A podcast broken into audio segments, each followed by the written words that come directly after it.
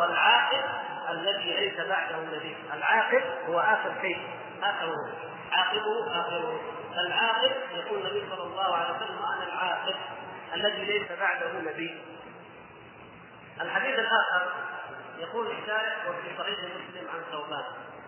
هذه الرواية ليست في صحيح مسلم كما نبه إلى ذلك الشيخ الارناؤوط ولعل أيضا الشيخ الازاني نبه ذلك. نعم. فلو راجعنا صحيح مسلم نجد حديث ثوبان الذي في صحيح مسلم إن الله سوى لي الأرض فأعطيت وان قلت أمتي سيبلغ ما زوي لي منها وأعطيت الكلبين الأسود والابيض إلى اخر حديث ثوبان المعروف ليس فيه هذه الزيادة وإنما هي زيادة في مسند الإمام أحمد وفي بعض السنن. يقول في آخره وإنه سيكون في أمتي ثلاثون كذابون كلهم يزعم أنه نبي وأنا خاتم النبيين لا نبي بعد هذا الحديث قد يستدل به على أن الذين يدعون النبوة هم عددهم ثلاثون طيب كيف كيف نفهم هذا الحديث؟ هل لم يدع النبوة إلا ثلاثين؟ لا لو جمعنا واحدنا من ادعى النبوة لكانوا كثير اذا كيف يكون هذا الحديث ثلاثين؟ إما أن يكون الثلاثون هم ابرز واظهر من ادعى ذلك. هذا وجه وإما أن يكون العدد للتكفير للتكفير. وإما أن يكون الثلاثون هم الذين يدعون في أقرب في الفترة القريبه من بعثة النبي صلى الله عليه وسلم. لا سيما أن بعضهم ادعاها وهو حي صلى الله عليه وسلم. مسيلمه الكذاب والاسود الانسي ادعى وهو حي صلى الله عليه وسلم. وفي دين الصحابة رضي الله تعالى عنهم ادعى هو عدد قد يكون وهذا العدد والله تعالى أعلم.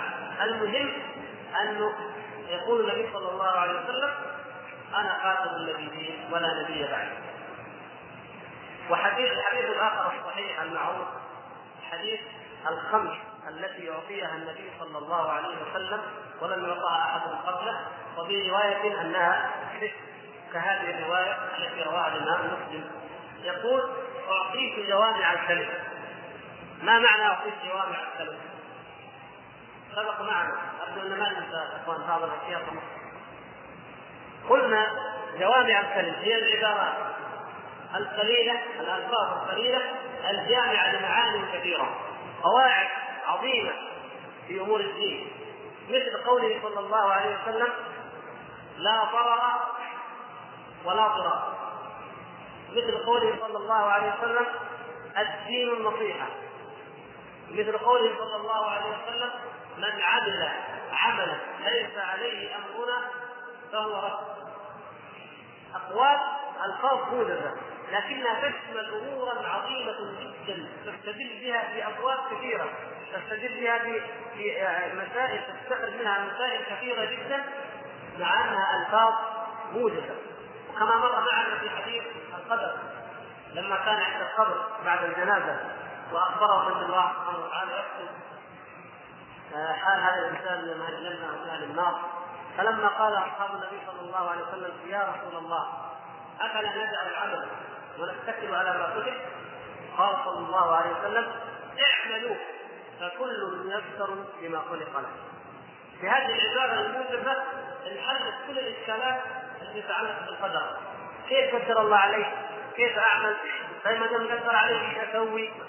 كلمة واحدة. اعملوا. فكل ميسر لما خلق له من كان من أهل النار يسر له عمل أهل النار والعياذ بالله. من كان من أهل الجنة فهو ميسر لعمل أهل الجنة. المهم عبارات كثيرة يقولها النبي صلى الله عليه وسلم موجزة ولكنها جامعة مانعة كافية. هذه جوامع الكلمة. ونصرت بالرعب.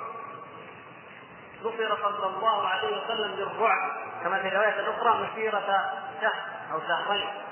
كيف الرعب؟ إذا عقد النبي صلى الله عليه وسلم جيش من الجيوش غلق الله تعالى في قلوب أعدائه الرعب قبل أن يحاربهم. ولو كانوا على مسيره شهر منه صلى الله عليه وسلم. كما حدث أن قذف الله تعالى في قلوب الروم الرعب منه لما ذهب في غزوه تبوك. فلم يكن قتال وإنما كانت فتنة ابتلى الله تعالى بها هذه الأمة فمحبط المؤمنين وأظهر المنافقين وفضحهم ظهر وأحيلت لي الغنائم. الغنائم أيها الإخوان كان الأنبياء قبل النبي صلى الله عليه وسلم إذا قاتلوا عدوا لهم يجمعون الغنائم فيضعونها في مكان. هذه لله هذه الغنائم لله. يجعلونها في مكان فتنزل نار من السماء فتحرقها. ومن غل منها شيء يعاقب. من أخذ شيء نفسه يعاقب. فجاء الحكم التخصيص في هذه الأمة وللنبي صلى الله عليه وسلم أن الغنائم حلال له صلى الله عليه وسلم ولأمته على القسمه المعروفه إن كانت شيئا وإن كانت غنائم. هذه لها قسمه وهذه لها قسمه مفصلة. فأحلت له صلى الله عليه وسلم وأصبح كل كل مقاتل من المقاتلين يأخذ ما كتب الله تعالى له وشرع من النصيب إن كان راجلا وإن كان فارسا. هذه من خصائصه صلى الله عليه وسلم. ولهذا يقول صلى الله عليه وسلم بعثت بالسيف بين يدي الساعة حتى يعبد الله وحده وجعل رزقي تحت ظل رمحي. فكان صلى الله عليه وسلم يستنفق من ما يأخذه من الغنائم التي أحلها الله تبارك وتعالى له لقتال الكفار. يقول وجعلت لي الأرض مسجدا وطهورا. هذه نعمة عظيمة أيضا. كانت الأمم قبلنا وما يزالون إلى اليوم بقاياهم لا يصلون إلا في البيع في الكنائس في المعابد. لكن هذا الدين رحمة للعالمين. ودين عام للعالمين. وعام لجميع الازمان ان تقوم الساعة الله سبحانه وتعالى خفف عن هذه الأمة. فحيثما كما قال في الاخرى فحيث فحيثما ادركت الصلاة أحدا من أمتي فعنده ماءه مسجده وطهره. عندك الأرض نفسها. لا في ماء ولا في مسجد. بسم الله. تتيمم وتكبر وتصلي. ليس هناك تخفيف مثل مثل ولم يكن بأي مله من الملل تخفيف من الله عز وجل. ودليل من أدلة كثيرة على أن هذا الدين رحمه للعالمين وأنه دين العمل وأنه دين الإنسانية جمعاء. فلا تتعطل أمور الحياة ولا تتوقف. في أي مكان كنت فحولك الأرض. تتيمم وتصلي في أي مكان. لا يشترط المسجد ولا يشترط الماء إلا إذا كان موجودا فيجب أن تتوضأ وإذا كان المسجد أيضا موجودا فيجب عليه صلاة الجماعة كما هو معلوم لديكم من أحكام صلاة الجماعة. وأرسلت إلى الخلق كافة وإنما كان النبي يبعث إلى قومه خاصة كما وضحت ذلك الرواية الأخرى. فكان الأنبياء يبعثون إلى اقوامهم أن أنشر قومك. موسى أن بعث إلى قومه إلى فرعون خاصة لبني إسرائيل يخرجهم من طاغوت فرعون ونوح وهود وصالح وشعيب. ولكن محمد صلى الله تعالى عليه وعليهم أجمعين بعث إلى الخلق عامة فدعوته للثقلين الانس والجن ولهذا يقول صلى الله عليه وسلم والذي نفسي بيده لا يسمع بي يهودي ولا نصراني ثم لا يؤمن بي إلا كان من أهل النار. من أهل النار. مجرد أنه سمع بهذا النبي صلى الله عليه وسلم. لأن دعوته عامة لجميع العالمين. قال وختم بي النبيون هذه السادسة التي زادت في هذه الرواية. ختم بي النبيون وهذا هو موضوع الأصل في درسنا الليلة. موضوع ختم النبوة. وقلنا إنها عقيدة قطعية ولله الحمد عند جميع المسلمين. ولكن أعداء الإسلام لن يخالفوا في هذه القضية بوضوح في أول الأمر يا إخوان.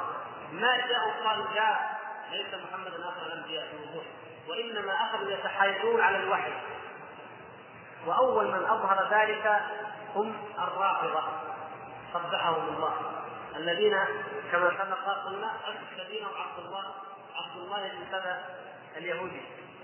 فإنهم أخذوا يتحايلون على الوحي فيقولون إن عليا رضي الله تعالى عنه إن عليا كان الها أو إنه يوحى إليه وأنه في وأن البرق صوته أو سيفه وأن الرعد قوسه هكذا قال عبد الله بن سبأ وعلم اليهود.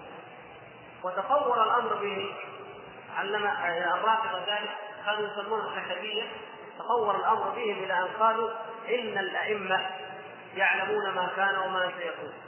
والأئمة يعلمون الغيب. الأئمة يقرؤون اللوح المحفوظ.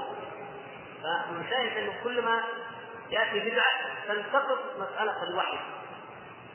فهم لا يقولون بصراحه أن الإمام فلان رسول. لكن كلامه كيف يقرأ اللوح المحفوظ ويعلم الغيب وأنه يخلد يوحى ينبه كما يقولون ويزعمون أنه مثلا الحسين رضي الله تعالى عنه يقول الرافضة إنه قد أوحي إليه أنك تنزل في كربلاء ولهذا ماشي في الطريق يسال يسأل عن القريه حتى قال له هذه كربلاء فإنه نزل فيها. فقالوا هذا من الله. وهكذا يقولون في الأئمة.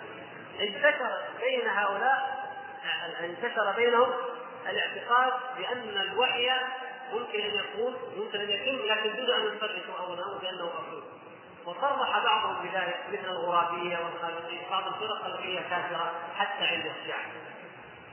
تطور الأمر إلى ان ظهرت الباطنية. والباطنية ظهرت في أول القرن الثالث سنة 205 أو 210 أو حوالي ذلك. ليس هناك دقة بالضبط. ظهرت الحركة الباطنية ودخلت الباطنية من مدخل الشيعه دخلت من الشيعه فكانوا يظهرون الرفض ويبطلون الكفر المحض كما قال العلماء. يظهرون انهم رافضه شيعه ويبطلون الكفر. فيقولون للإنسان تعال يعلمونه دين الرافضه أول مرة. يقولون له إن جميع الصحابة ارتدوا عن الإسلام إلا أربعة فقط علي وعمار والمقداد وسلمان ويكفرون بقية الصحابة ويقولون أي رواية جاءت عنهم من قران أو من سنه لا تصدق بها على الإطلاق. فيدخل في دينهم. بعد ذلك بعد فترة يقولون له على تدرج عندهم يقولون له حتى هؤلاء الأربعة مثلهم مثل باقي الصحابة. فيخرج من الإسلام بالكلية ويلقنونه الأصول الفلسفية التي كتبوها. التي أول ما انشأوها يسمونها رسائل إخوان الصفا وخلان الوطن. هذه رسائل فلسفية عقائد فلسفية في كلام اليونان ذلك الحاديه لا تؤمن باي دين على الإطلاق. يدخلون معهم إلى هذه الطريقة فلما دخلت الباطنية قالوا وجاهروا بأن النبوة والوحي ليس كما يزعم المسلمون وكما يزعم الأنبياء وجميع أتباع الأنبياء في الدنيا أن الله عز وجل يرسل رسول فيوحي إلى الرسول الإنسي بواسطه الرسول الملكي. قالوا لا. الله عز وجل عندهم عند الباطنيه هؤلاء. هو مجرد عقل كلي أو العلة الأولى كما قد سبق معنا بعض في ذلك. ويقولون العقل الكلي يفيض منه العلم على العقول الجزئيه وهذا يسمى وحي. هذا الوحي عند الباطنية. حيث من العقل الكلي إلى العقول الجزئية. ويقولون النبوة بالاكتساب وبالاجتهاد وبالنظر والعياذ بالله تعالى. فخرجوا وهم خارجون من دين الإسلام استطاعوا أن يخرجوا بعض المسلمين من دينهم بهذه الطريقة. لما فسروا الوحي بهذه الطريقة. استمر الأمر على ذلك. ظهر كذابون يدعون النبوة لكن لم يكن لهم شأن. لأن الأمة في قوة وفي تمام وفي إيمان. وهؤلاء الباطنية كفرهم المسلمون بالاتفاق. ولم يكن هناك أحد يدعي النبوة عن صدق مع نفسه إلا هو زنجير أو منافق يصنع بأمر من أمور الدنيا. بل كان كثير من يدعي النبوة مجرد هازل ساخر وتذكر حكاياته في ابواب الهزل والسخرية في كتب الادب ونحو ذلك. لكن هذه المرة بدأت الأمور تتعمق أكثر. حتى ظهر من بقايا الباطنية الفرقة التي تسمى الاحمديه أو القادريه وهذه الفرقة ينبغي لنا أن نعرف شيئا من من أصولها ومن مبادئها. لأنه إذا قيل لنا ما هي الفرقة التي تدعي أن النبي صلى الله عليه وسلم ليس خاتم الأنبياء وألفت بذلك كتبا وجاءت بنبي تدعيه النبي فهي فرقه القادميه وتسمى أحيانا الأحمدية نسبة إلى أحمد غلام ميرزا القادياني الذي أسس هذه الفرقة. وهو من بلده يقال لها قاديان. قاديان بلدة في شمال باكستان في ولاية البنجاب أحمد القادياني هذا كان أبوه عميلا للانجليز في جيش الإنجليز مواليا له. والإنجليز توسلوا في هذا الفتى وبهذا الغلام أن يستخدموه لمهاربهم ولأغراضهم. لو نظرنا إلى الفترة التي تنبأ فيها أحمد القادياني لوجدنا أنها بعد ظهور دعوة الشيخ محمد بن عبد الوهاب رحمه الله وانتشار هذه الدعوة في اصقاع العالم الإسلامي ومنها الهند. فقامت دعوات جهادية في الهند متأثرة بدعوة الشيخ محمد الوهاب تحارب الإنجليز. ففكر الإنجليز قالوا لابد أن نبعث فتنة بين المسلمين مستغلين بذلك الجهل الموجود في القارة الهندية إلى اليوم. هذه الدعوة تنكر الجهاد وتفسد على المسلمين دينهم. فجاءوا إلى هذا الفتى. أحمد القادياني أحمد القادياني تعلم اللغة الإنجليزية مبادئ بسيطة وتعلم قليلا من اللغة العربية ورأى فيه الإنجليز أنه يمكن أن ينتقى لتحقيق هذا الهدف. فأول ما بدأ الأمر كتب كتابا سماه البراهين الأحمدية. يرد فيه على اليهود وعلى النصارى وعلى أعداء الإسلام. لاحظوا يا إخوان. لو جاء من أول الأمر قال أنا الذي كذبوها الناس. لكن كيف يبغى يتمكن؟ رد على اليهود وعلى النصارى وعلى اعداء الاسلام بكتاب براهين أحمدية. وقال واحد من الأتباع كتب كتاب تأييد البراهين الأحمدية. طلعوا كأنهم من المدافعين عن الدين. بعد فترة أدعى أنه مجدد القرن بعد فترة أدعى أنه المهدي. بعد فترة أدعى أنه المسيح. وبعد فترة ادعى النبوة بوضوح وأنه رسول من عند الله. طيب لما مات أحمد القادياني تستبق الأحداث لما مات أحمد القادياني عثر على آثاره جمعت آثاره وجمعت كتبه. وجد فيها رسالة بعث بها أحمد القادياني إلى الحكومة الإنجليزية. هو بخطه يقول فيها إنني قد كتبت في مجلس وتأييد الحكومة الإنجليزية وحث المسلمين في الهند على الولاء لها لا يعادل لو جمع لعادل أكثر ملأ أكثر من خمسين خزانة هذه كتبه فقط لموالاة الإنجليز وإنني قد دعوتهم في كل مكان إلى أن يتركوا الجهاد وأن يخلصوا الولاء لهذه الدولة حفظها الله وحرسها الله إلى غير ذلك. إذا أحمد القادياني كان يتلقى الوحي من لندن. كان يتلقاه من السياسة الإنجليزية التي كانت تأتي إلى طمس آثار دعوة الشيخ محمد بن عبد الوهاب وآثار الجهاد الذي كان قائما عند المسلمين. وكان من أهم الشرائع التي جاء بها هذا المتنبئ الدجال أنه قال أبطل الجهاد. هذا الرسول يقول ما في جهاد؟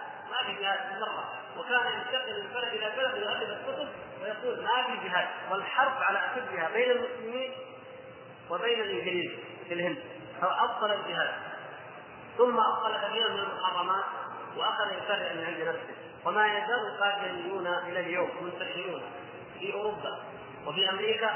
والآن يغزون القاره الإفريقية مستغلين الجوع والحاجة وتؤيدهم دول الاستعمار. الغربيه لنشر هذه الضلالات ويسمون انفسهم الأحمدية ويعتقدون أن أحمد القادياني نبي ولهم مكان يسمى الربوة في باكستان ويقولون إن هذا هو الذي قال الله تعالى فيه وجعلنا ابن مريم وأمه آية وأويناهما إلى ربوة ذات قرار ومعين أرض جرداء ما فيها سبحان الله أنا رأيتها يعني. آه، آه، آه، نفس على نهر البيجات الأنهار هناك والأشجار والخضرة إلا هذا المكان الموحد يسموها الربوه أين القرار وأين المعين لا يبالون بالكذب ولا يبالون بالدجل لأن المسألة فلوس عمالة عمولة يقبلونها من أعداء الله من هناك وهم يتحركون. ولديهم من يسمونهم الخلفاء. الآن الخليفه السادس أو الرابع كل ما يموت واحد منهم يأتي خليفة. من بعده ويجدد في الدين ومن خطورته وخبثهم أنهم يترجمون القرآن إلى اللغة الإنجليزية يترجمون معانيه ويترجمون بعض الكتب الإسلامية ويوزعونها في أوروبا وأمريكا. والناس هناك يشتاقون إلى شيء عن الإسلام ولا يجدون شيء إلا بلغتهم فيشترون كتب القاديانيه فيدخلون في القاديانيه وكم من المسلمين الغربيين يسلم ثم بعد فترة تجتاله القادمية وندخله في دينه. هذه يقول يقول فرقه لكن الشاهد أن هذه الفرقة هي اشهر من عرف عنه إنكار ختم النبوة. الفرقة الثانية هي فرقه البهائية.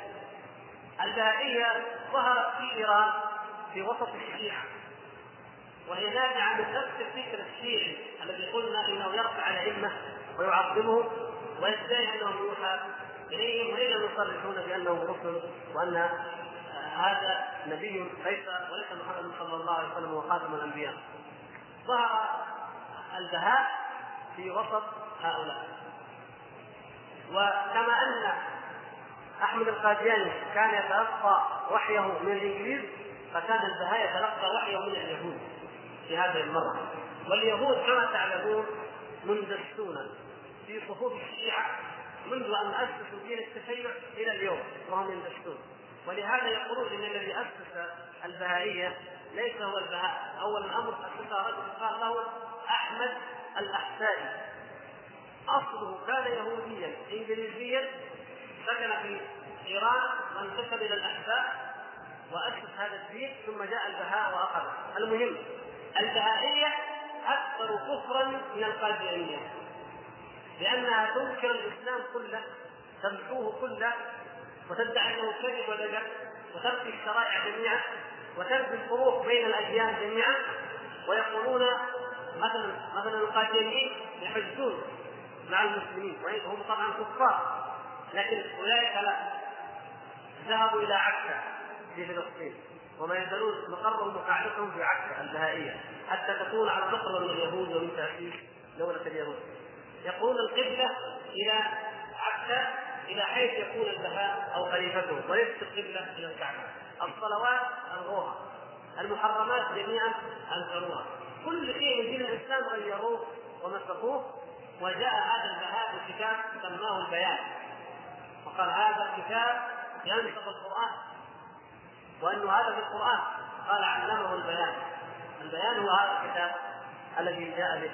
واما الكتاب آخر سماه كتاب الاقلش المهم يا إخوان لهم ضلالات كثيرة. لا يهمنا أن نعرفها بالتفصيل لكن ينبغي لنا أن نعرف قدرا منها.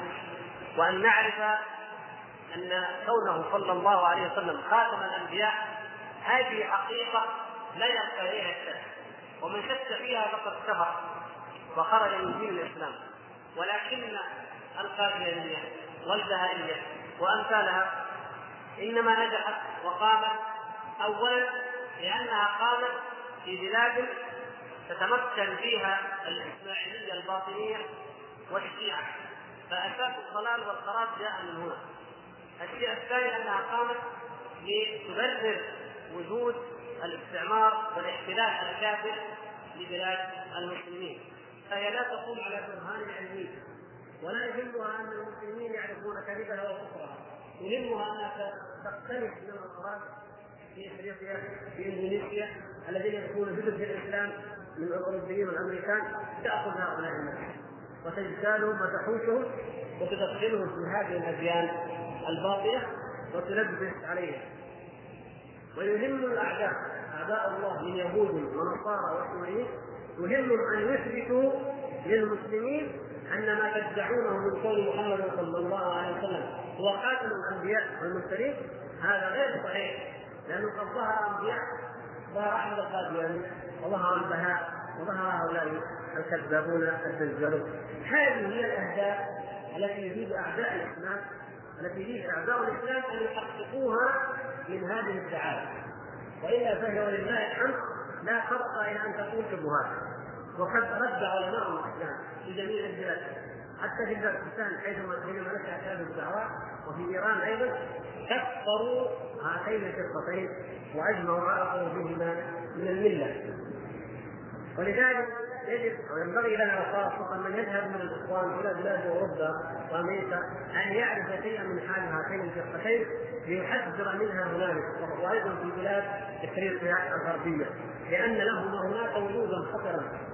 لهاتين الفرقتين وتحاولان أن تستفيد المسلمين من الإسلام إلى هذين الكفرين اللذين جاء بهما هذا ما يتعلق بموضوع ختم النبوة والفرق التي خالفت فيه. الفقرة الواحدة والثلاثين. قوله وإمام الأشقياء صلى الله عليه وسلم الإمام الذي يهتم به أن يقتدون به والنبي صلى الله عليه وسلم إنما بعث للاقتداء به لقوله تعالى قل إن كنتم تحبون الله فاتبعوني يحببكم الله وكل من اتبعه واقتدى به فهو من الأتقياء. نعم هو إمام الأتقياء صلى الله عليه وسلم. فالأتقياء هم الذين يتبعونه صلى الله عليه وسلم ويؤمنون به ويتمسكون بسنته. والتقوى كما تعلمون جميعا هي من الوقايه ان تجعل بينك وبين عذاب الله عز وجل وقاية. وقد فسرها بعض الصحابة رضوان الله تعالى عليهم بأنها العمل بالتنزيل والخوف من الجليل سبحانه وتعالى والرضا بالقليل. العمل بالتنزيل اي العمل بالقرآن. هذه التقوى. التقوى العمل بالتنزيل والخوف من الجليل. تخاف من الله عز وجل في كل أمر تفعله. والرضا بالقليل. وهو الزهد بهذا المساء الثاني والحطام الدائم مسائل الحياة الدنيا. وكان أصحاب النبي صلى الله عليه وسلم هم قدوة في التقوى والنموذج المعارف وهو صلى الله عليه وسلم هو إمام المتقين. وقوله تعالى قل إن كنتم تحبون الله فاتبعوني يحببكم الله ويغفر لكم ذنوبكم. هذه سماها السلف آية المحنة. قالوا ادعى قوم محبة الله فأنزل الله تعالى عليهم آية المحنة. صلى الله عليه وسلم.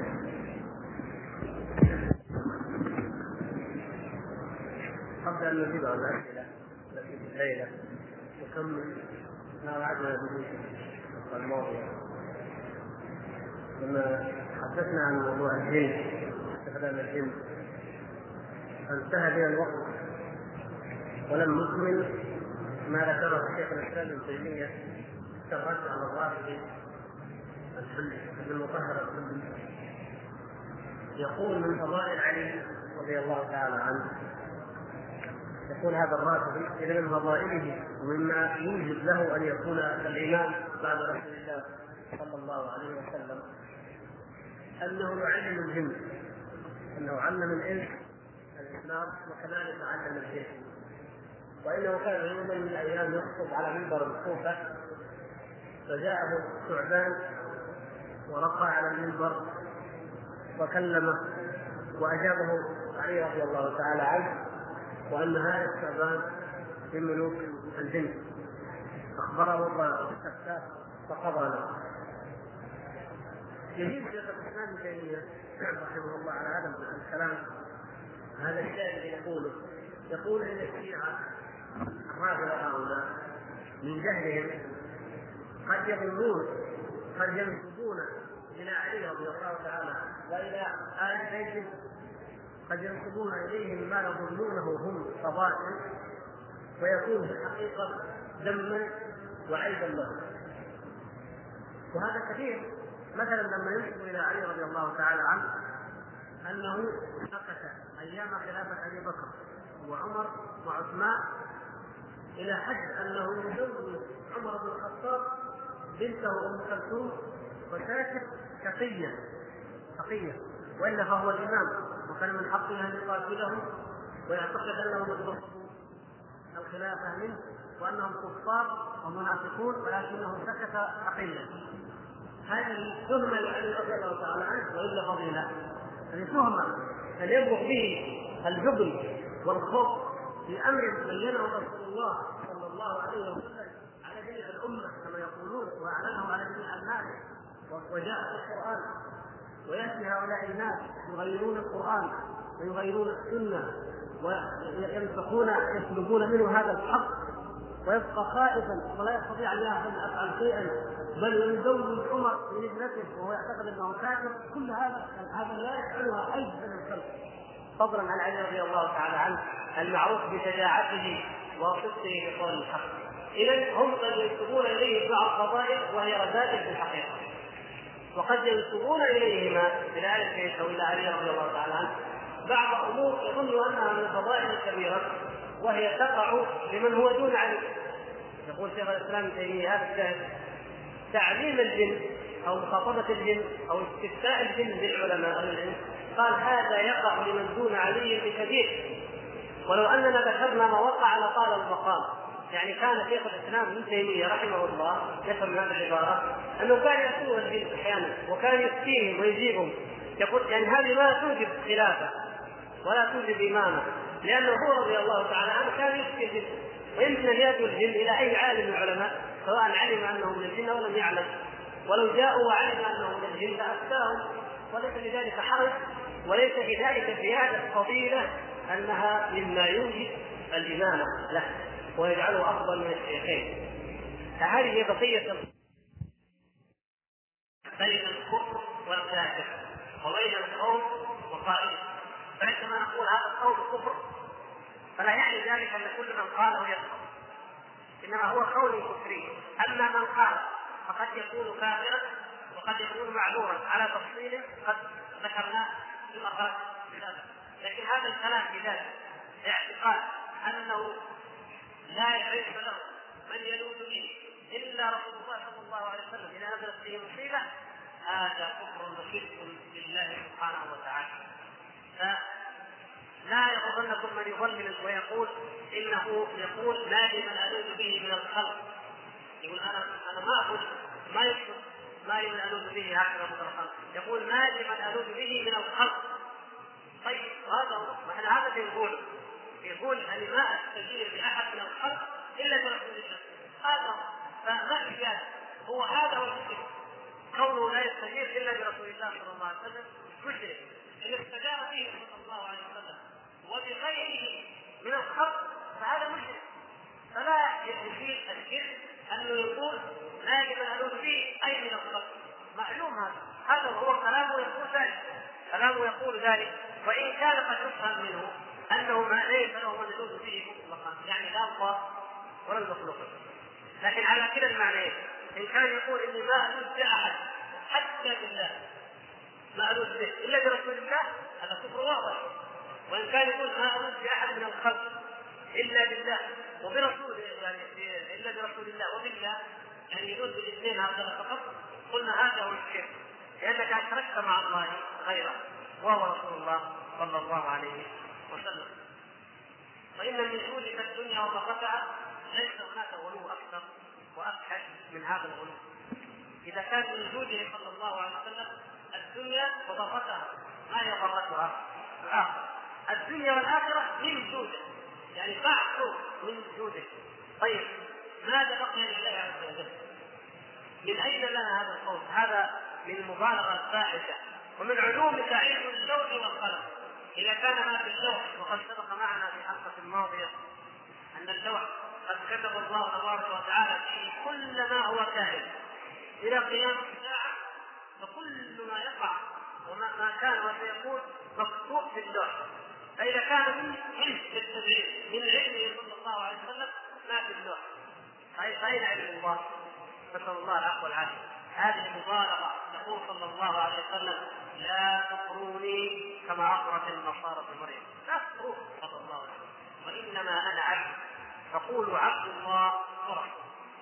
أثنى الله تبارك وتعالى على رسوله صلى الله عليه وسلم بالثناء الذي لم يثني به على أحد من خلقه والذي يكفينا أن نعلمه وأن نثني عليه صلى الله عليه وسلم به فيغنينا ذلك عن الزيادة وعن الابتداع في دين الله تبارك وتعالى.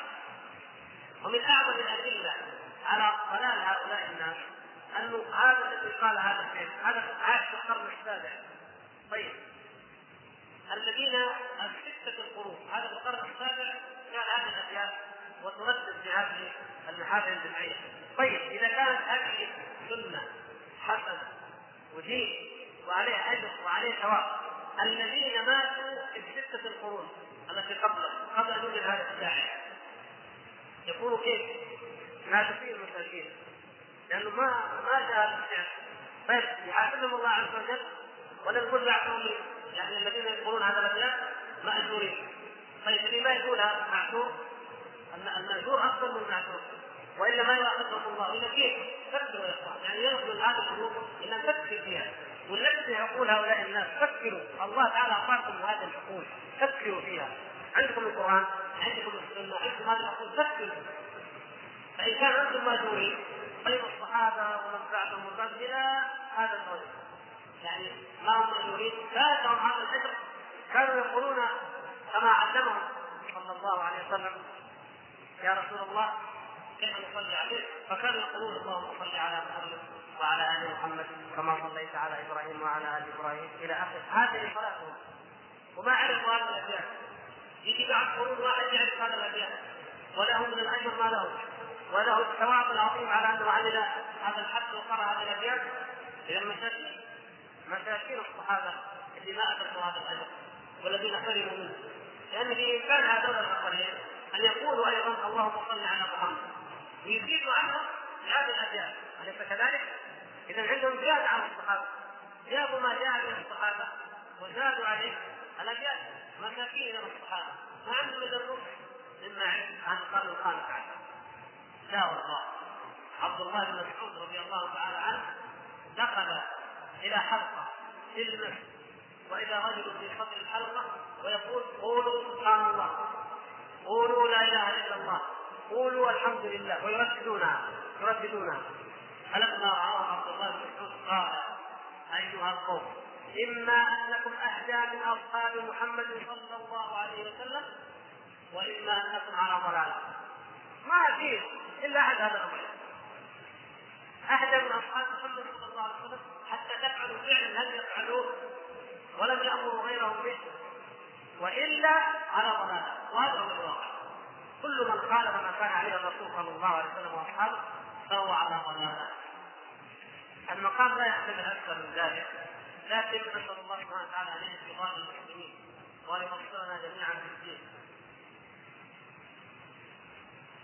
هل يجوز تعليق المصحف في البيت أو في السيارة لدفع الضرر؟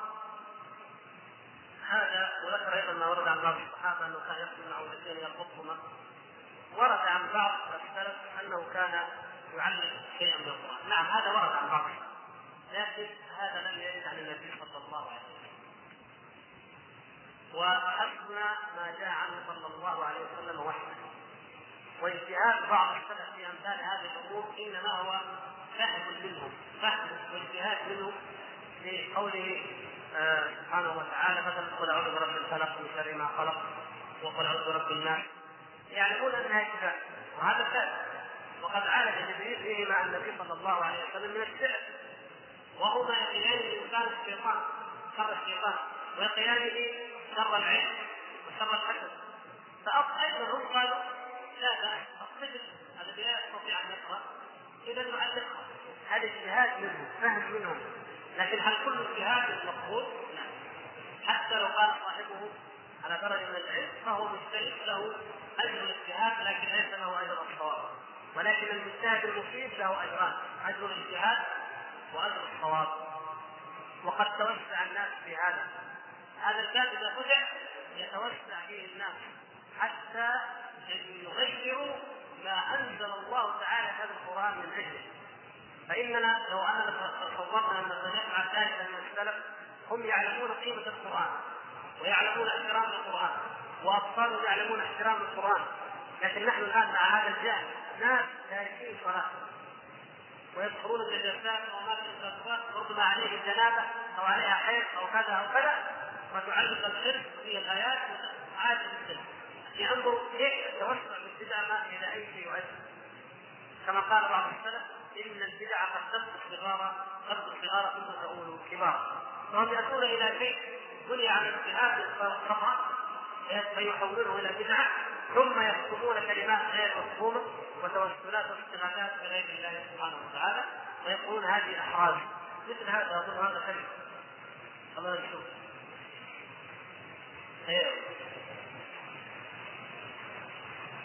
شوف هذه سورة لكن بعدين يقول؟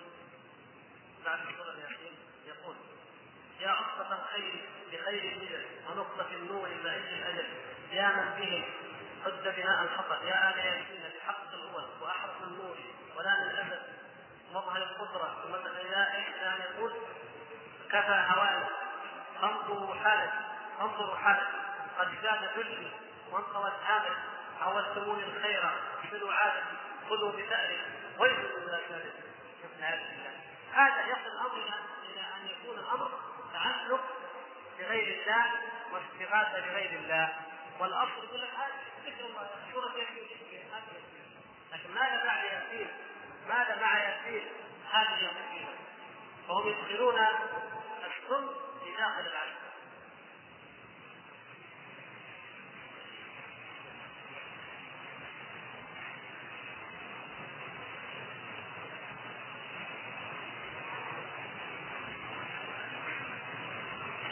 فالشاهد يا اخوان اننا لا نفعل ولا نصنع شيئا الا ما ورد في الذهن كل ما جاء عن النبي صلى الله عليه وسلم والله ان ايامنا لتضيق عن معرفه وتعلم ما جاء به الرسول صلى الله عليه وسلم كم من العلم كم واحد فينا يحفظ البخاري ربع البخاري عشر البخاري كم كم فينا وأنا أقول كم اوقاتنا تضيق عن قراءه صحيح البخاري أحيانا حتى عن قراءه كتاب الله عز وجل تضيق اوقاتنا عن تعلمها فكيف نضيقها عن العمل بها فمن اين من أين لنا الفراغ والوقت أن نحدث البدع وأن نتبع البدع؟ إلا وهو الضلال يعني الانحراف عن الحق الواضح المبين. كتاب الله الذي بين أيدينا في كل مكان في المساجد والبيوت وموجود لله الحمد. وسنة رسول الله صلى الله عليه وسلم التي بإمكان كل إنسان أن يقرأها ويسمعها يعرف عنها ونتتبع الشواذ من الأحراز من الأوراق من الضلالات من الاحتفالات. هذا من تلاعب الشيطان. في هذه الأمة نسأل الله سبحانه وتعالى أن يرد عنها كيدا.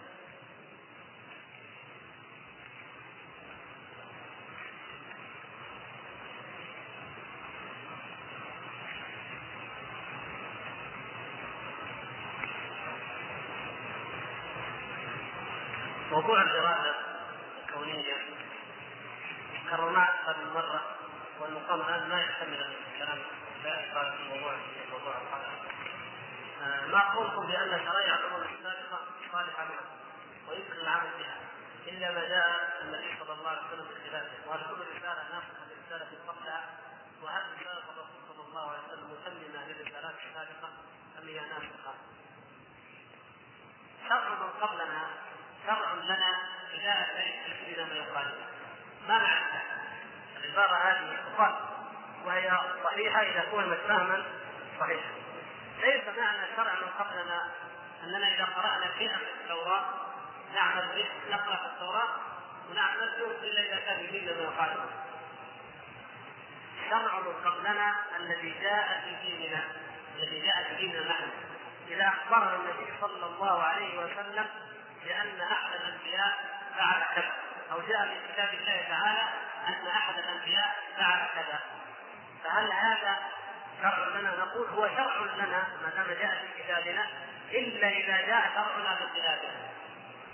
مثلا لما قال الله تبارك وتعالى وداود وسليمان يحكمان بالحق إذ نفشت فيه غنم القوم فكنا لحكمهم شاهدين ففهمناها سليمان. وكلنا اتينا حكما وعلما. الغنم اكلت فجاءوا يتحاكمون إلى سليمان عليه السلام تحاكموا إلى داود. حكم داود عليه السلام بأن صاحب الغنم يأخذ الغنم صاحب الزرع يأخذ الغنم مقابل ما أكل. حكم سليمان عليه السلام بأن لا صاحب الغنم يأخذ الغنم وينميها وينميها بمقدار ما يزرع صاحب الغنم الزرع، يعني صاحب الزرع يأخذ الغنم وينميها ويستفيد من نمائها من اللبن من الحليب من الصوف من الخبز بقدر ما يأخذ صاحب الغنم الأرض ويزرعها فإذا عاد الزرع إلى مثل ما كان عليه يدفع صاحب الغنم غنم الغنم لصاحبها ويأخذ الزرع. آه، صاحب الغنم يعني صاحب الزرع الذي عنده الغنم يدفعها إلى صاحبها ويأخذ زرعها هذه شيء هذا الحكم حكم به وهو أصل كما قال الله سبحانه وتعالى فأنها سليمان حكم الصواب يعني هذا هو المعنى الأرجح من كلام المسلمين فجاء في شرعنا غير ذلك.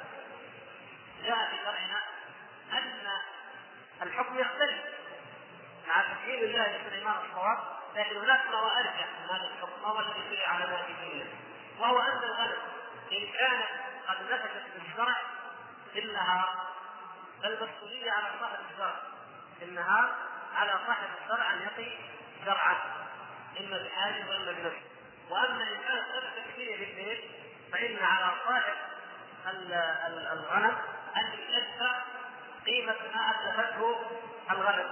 لأن البيت ليس وقتا للراعي وبالتالي ليس وقتا للحراس وامثال ذلك كما عرف نبي الله لوط عليه السلام مثلا قال هؤلاء بناتي كن أطهر لكم. لما عرفها ليصد قومه عن الفاحشة يعرف منافع ليصدهم عن الفحشاء لما مثلا آه، يعقوب عليه السلام يقول آه، يا بني لا تدخلوا يا بني لا تدخلوا من باب واحد وادخلوا من أبواب متفرقه امثال ذلك من الأشياء تأتي في القرآن وفي السنة. آه، من أعمال الأنبياء من شرائع الأنبياء. موسى عليه السلام لما قال لقومه اجعلوا بيوتكم قبلة. وأقيموا الصلاة وآتوا الزكاة. وكانت لهم بعض الشرائع في داخل نطاق آه، قوم فرعون. أحكام كثيرة. هل نقتدي بها هذه على إطلاقها؟ على أن بعضها قد تفهم أفهام مختلفة وإلا ماذا يكون الحل؟ اذا ما جاء في الكتاب وفي السنة إن جاء في الشرع في شرعنا ما يخالفه وإلا فذكر الله تبارك وتعالى له في كتاب ذكر النبي صلى الله عليه وسلم له في في حديثه يدل على أنه مشروع لنا. إلا إذا جاء في شرعنا ما يخالفه. وهكذا. فهذه معنى القاعدة. يقول الأخ هل كل رسالة ناسخة رسالة قبلها؟ لا يشترط. قد تكون ناسخة وقد لا تكون. لأنه إذا كان الأنبياء كان الذي يبعث إلى قومه خاص فهنا نبي وهنا نبي فلا يشترط أن هذا ينسخ رسالة هذه وإنما كان الذي يبعث أو كانت الرسالة تأتي رسالة جديدة إذا ترك القوم ما كانوا من الايمان وانحرفوا عنه فيأتي من بعده فينسخ الشريعة الماضية لأنها عادة ما تكون قد نسخت عمليا في الواقع. وأما رسالة النبي صلى الله عليه وسلم فيمكن أن توصف بانها ناسخه لما قبلها باعتبار أنه صلى الله عليه وسلم بعد بعثته لا نبي بعده ولا دين ولا شرع إلا ما شرعه صلى الله عليه وسلم لنا إما أوحاه الله إليه فلا دين غيره. فحتى من كان من بقايا أهل الكتاب على التوحيد فقد بطل الدين الذي يعتقدونه ووجب عليه أن يدخل في دينه صلى الله عليه وسلم. بهذا الاعتبار ناقصه باعتبار التسليم وهي أنه صلى الله عليه وسلم إنما بعث ليتمم البناء كما ذكر الحديث. البناء الذي بقي فيه لبنه فأتم هذا البناء. وبعث ليتمم مكارم الأخلاق كما قال صلى الله عليه وسلم. وقد دعا الأنبياء من قبل وهو جاء ليتممها وليكملها بعث ليجلي التوحيد وينشرها على ما قد جاء به من قبل. التوحيد لا يقوله النفس. جميع الأنبياء كل نبي جاء إلى قومه دعاهم إلى عباده الله وحده ودعاهم إلى التوحيد. هذا نفس الاخ يقول هؤلاء البنات بعين الإسلام قليلا يعني ممكن يكون هذا ممكن يكون هذا. طيب وحتى على هذه الاحتمالين هل يعني يملك النبي أن يعقد على نساء على أولياء أن يكون وليا لغيره أو لا يملك ذلك؟ يعني المهم أن هذه هذه مما يقتدى به أو لا يقتدى به قلت أن المسألة فيها آراء. والشاهد منها هو قضية أنه قد يكون شرع لنا وقد لا يكون.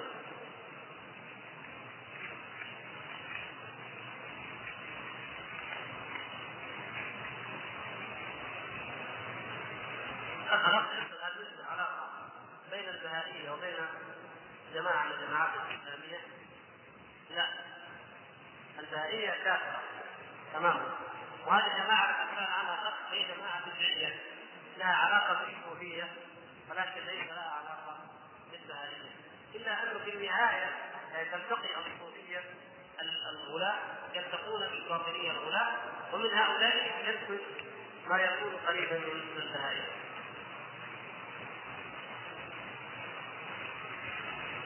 هذا يعني بعض الاسئله لكن هذا الاخ لأنه كانه يعتذر يقول الخير اتباع من سلف والشر اتباع من خلف نقول يجب علينا أن نتبع هذه السلف. فكيف لا نعمل بتعليق القرآن؟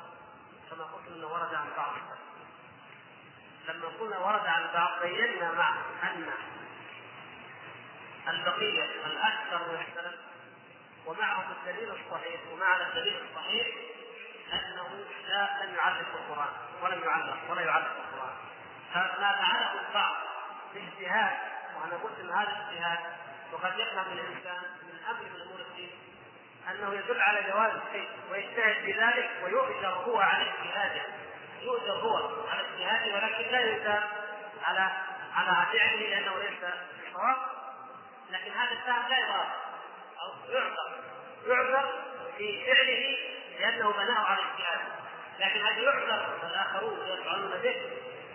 لو عملنا بهذا العمل يا أخي على هذا الكلام انه ورد عن السلف اننا نضيع كثيرا من امور الدنيا لأن هناك واجبات ثابتة صحيح ثبوتها وكان عليها عامة السلف لكن يوجد من الصحابة مثلا أو من التابعين من خفي عليه الدليل من لم يعلم وجه الحق في المسألة.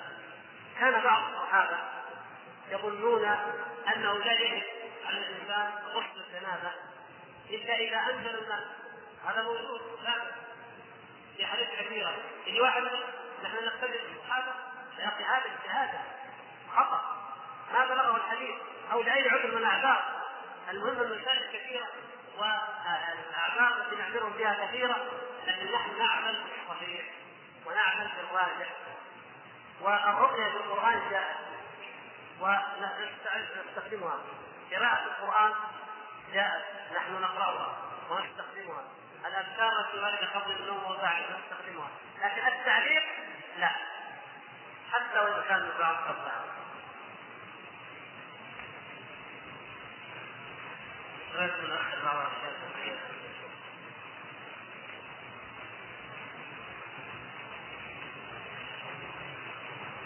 نصرة النبي صلى الله عليه وسلم بالرعب هل هي خاصة أو عامة كذلك له ولأمته؟ هذا الأخ من الرجاء إجابة قبل المغرب حتى إذا ما هو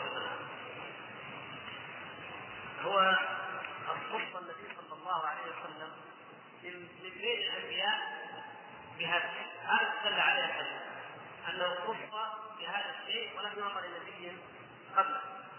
لكن هل يرد ذلك لأمته؟ الله أعلم. يعني يحتمل أن يكون بعض الصحيح من أمته ويحتمل أن يكون من خاص مما اختص به الرسول صلى الله عليه وسلم. يقول الخلاف التي حصل بين علي بن أبي طالب رضي الله عنه ومعاوية رضي الله عنه كثيرا ما يقول الناس فيه بغير علم ولا هدى. حتى أن بعضهم يقول كيف معاوية شوف نعوذ بالله الطلاق في موقفه من علي كيف نرد على هؤلاء؟ وما الكتاب الذي يدلنا على هذه القضية ببساطة؟ لا سيما انهم لا يقتنعون اذا قيل لهم تلك فتنة سلمنا الله من دمائها فلتسلم السنتها السنتنا من الكلام فيها. ما شجر بين الصحابة رضوان الله تعالى عليهم ننظر إليه من ناحيتين. اولا من ناحية ما في القلب فيجب علينا جميعا أن تكون قلوبنا سليمة لاصحاب النبي صلى الله عليه وسلم.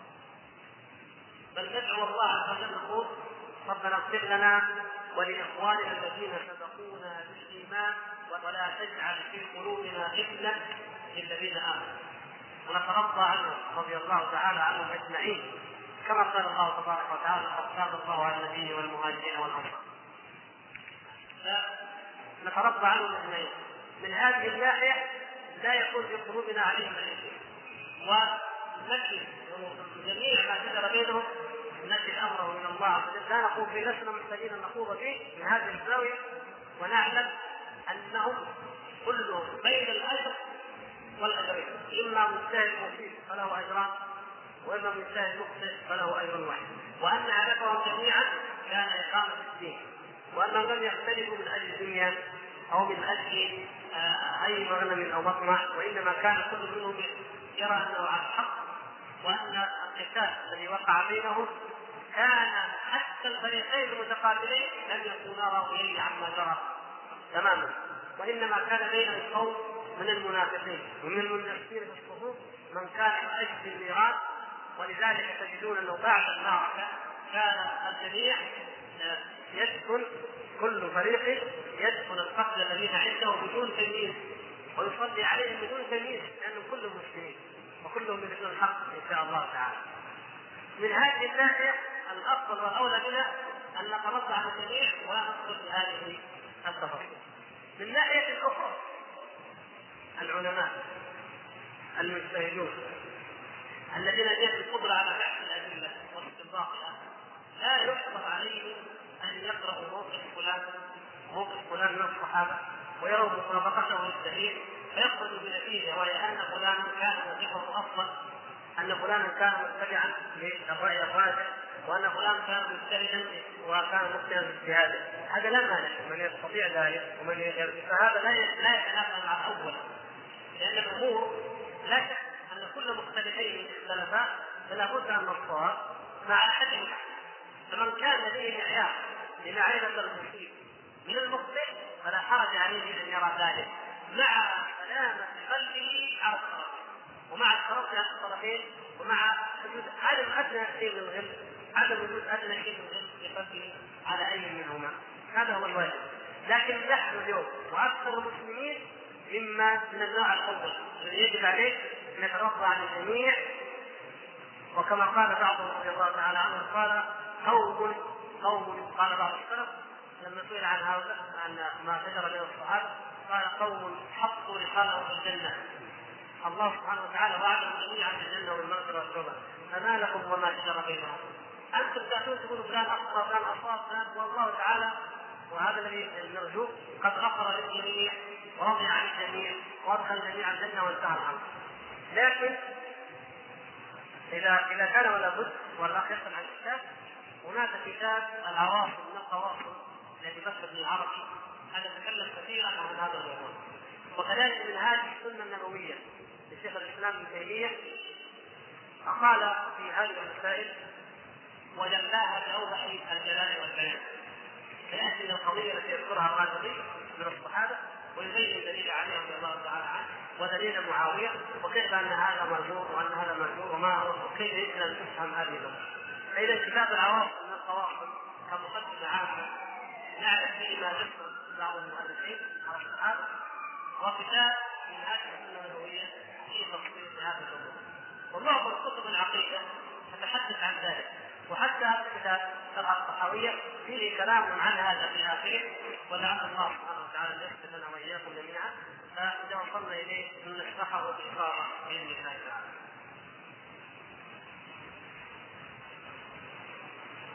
نفس السؤال القديم الذي لم تكلمهم الدعوة هل معذورون أم مؤاخذون؟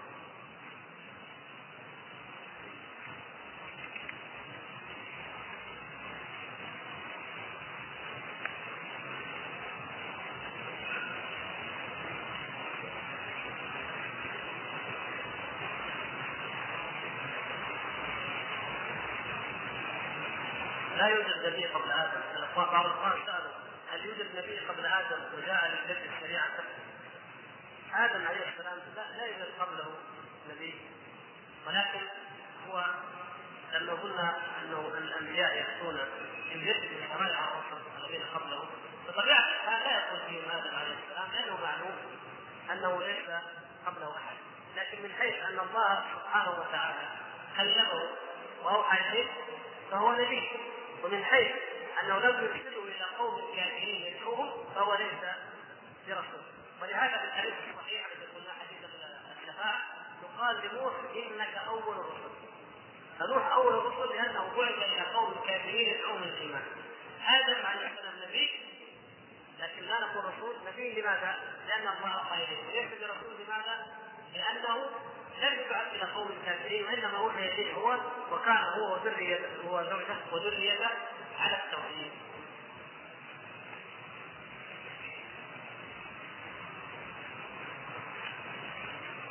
هل يجوز القول بأن القرآن من ذات الله؟ القرآن هو كلام الله سبحانه وتعالى. ونحن إن شاء الله من الابتداء من الحلقة بعد القادمة إن شاء الله نكمل الحلقة القادمة الموضوع هنا ونبدأ في موضوع الكلام. وخلاف الناس فيه والراجح فيه. لكن قضية هل يجوز القسم بالقرآن؟ نعم يجوز القسم به لأنه كلام الله عز وجل ليس بمخلوق. لا يجوز لنا أن نحلف بأي مخلوق ولو كان الرسول صلى الله عليه وسلم ولو كان الكعبة ما يجوز. لكن القرآن يجوز لأنه كلام الله سبحانه وتعالى ليس بمخلوق. لكن ما معنى يجوز إن نحلفه كل وقت. ان الإنسان حتى في الايمان يحلف بالأفضل وهو ما ورد عن النبي صلى الله عليه وسلم. يقول والله مثلا جاء في القرآن والله جاء الله. يقول والذي نفسي بيده كما كان النبي صلى الله عليه وسلم. هذا هو الاولى والأفضل. مع جواز ذلك. ومرت معنا في المرة الماضية انه ليس كل ما هو جائز معنى ذلك أنه مشروع. جائز يجوز لك لكن ما هو مشروع؟ تفعله يقول لك ان الصوفية يقولون كيف يرد الله روح النبي صلى الله عليه وسلم في حال في حاله رد احد السلام عليه. وهناك من يسلم عليه صلى الله عليه وسلم في كل بقاع الأرض. نرجو توضيح ذلك. ما اظن الصوفية اللي يقولوا كذا هؤلاء المتكلمون. لأن الصوفية يقولون اشد من السلام؟ يقولون إنه يحضر بروحه أو بجسده في كل مكان يعمل فيه حضره. هذا ما يستغرب عليه يرد يرد الصوت وهم يقولون ما هو أشد من ذلك. وهذا من علم الغيب نؤمن به ونصدق صلى الله عليه وسلم.